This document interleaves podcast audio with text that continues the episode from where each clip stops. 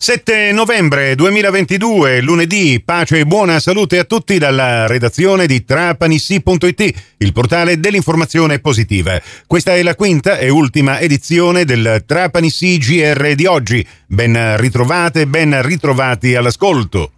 Parliamo di sport e delle partite che si sono disputate nel campionato di Serie D, Girone I, questa domenica 6 novembre 2022. Il Trapani non ha giocato, avrebbe dovuto affrontare la partita in terra campana contro Real Aversa, ma in casa Aversa ancora vince il Covid e quindi per i campani è la seconda gara che verrà posticipata. Recupereranno per la nona giornata il 23 novembre la gara a Santa Maria Cilento e per il 7 dicembre la gara interna proprio contro il Trapani. Regolarmente in campo invece le altre partite di questa decima giornata caratterizzata da una sola vittoria fuori casa, quella della Vibonese che ha battuto 2 a 0 il Canicattì grazie alle reti nel secondo tempo di Traikowski e di Bonnin. Tre invece le vittorie casalinghe. Il Sant'Agata cala il poker contro il fanalino di coda mariglianese con eh, le reti tutte nel secondo tempo di Calafiore, Cicirello, Squillace e Mazzamuto. Sant'Agata 4, Mariglianese 0. Vince in casa anche la San Cataldese, anche qui tutte le reti nel secondo tempo, doppietta di Baglione e gol al quinto minuto di recupero di Guadagnoli, San Cataldese 3, Ragusa 0.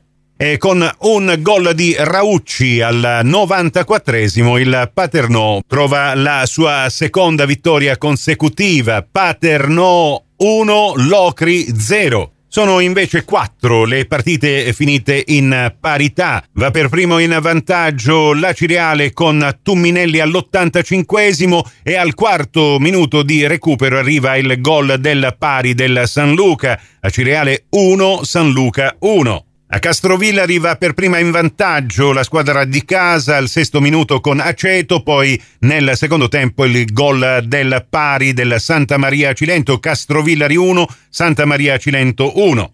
Va per prima in vantaggio la Mezzia Terme al diciannovesimo con Terranova, poi il pari della Licata al sessantanovesimo con Calogero, la Mezzia Terme 1, Licata 1. E l'abbiamo lasciato per ultimo il pareggio più importante di questa decima giornata, visto che la Cittanovese è stata la prima squadra che quest'anno sia riuscita a fermare il Catania. Partita che finisce a reti inviolate 0 a 0. E visti anche il gran numero di pareggi, la classifica si muove sensibilmente. Il Catania rimane imbattuto con 9 vittorie e un pareggio in testa alla graduatoria con 28 punti.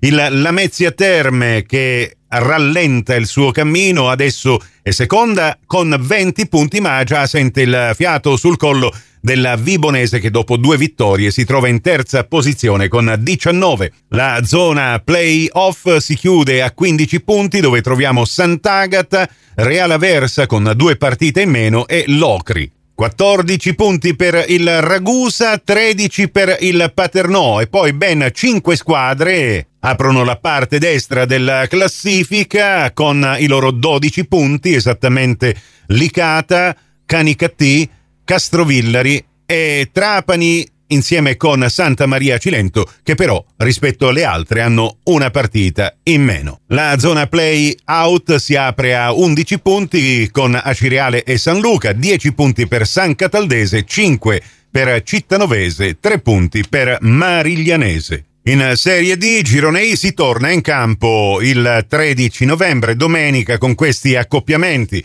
Catania Canicattì, Licata Cireale, Locri Sant'Agata, Mariglianese Cittanovese, Paternò Castrovillari, San Luca San Cataldese, Ragusa Reale Aversa, Vibonese Lamezia Terme e al provinciale con Radio Cronaca in diretta su Radio Cuore, diretta calcio dalle 14 in poi, la partita Trapani Santa Maria Cilento. E per il basket, eh, sconfitta sonora della 2B contro la Trapani alla Palauriga contro Gruppo Mascio Treviglio 53 ad 85. 2B contro la Trapani che domenica prossima sarà impegnata contro Stella Azzurra Roma fuori casa, squadra che si trova all'ultimo posto in classifica e che ha subito una sonora batosta sabato scorso contro Ferraroni Juve Cremona 90 a 56. Questa edizione termina qui, tutto il resto lo trovate su trapanissi.it. Da Nicola Conforti grazie per la vostra gentile attenzione, a voi l'augurio di una serena serata.